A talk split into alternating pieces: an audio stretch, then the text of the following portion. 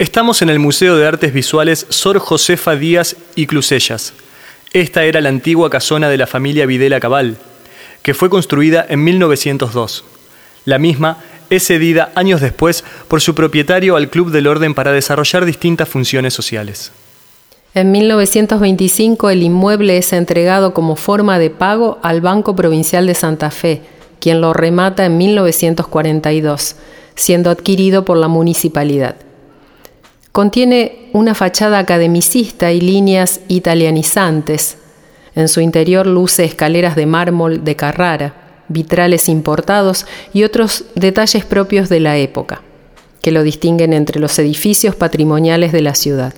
¿Sabías que los caminos del edificio y del museo se iniciaron por separado?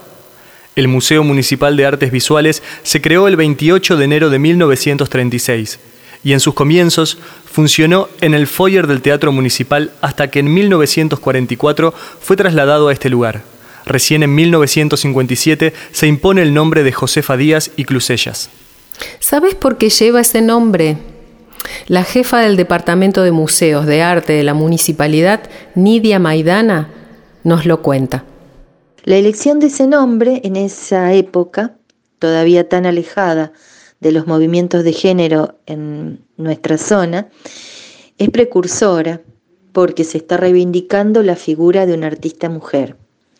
Es la primera artista que nace en la ciudad, por eso su figura es tan emblemática para nuestra región, pero también, según algunos entendidos, para el Cono Sur.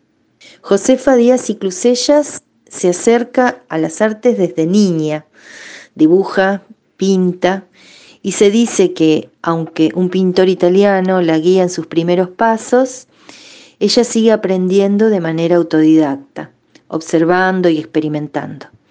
Se dedicó especialmente a la pintura religiosa, a los retratos, a las naturalezas muertas. En especial pintaba frutas. Alcanzó una gran maestría en esas frutas, en esas escenas religiosas. En 1894 ingresó a la Orden de las Hermanas Adoratrices, pero no abandonó la pintura. Y por eso, a su nombre, hasta el día de hoy se le antepone el SOR, que es esa jerarquía religiosa y que habla de la, de la sororidad entre las hermanas.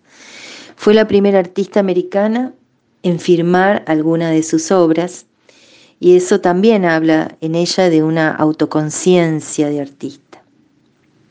Sin embargo, muchas de sus producciones no llevan firma y eso hace que su obra esté dispersa en casas de familias santafesinas. Cuando termines de recorrer el museo, te invitamos a que camines una cuadra hacia el norte. Seguí hasta el reloj que vas a ver a la derecha antes de la esquina con Salta y pasá a la próxima pista.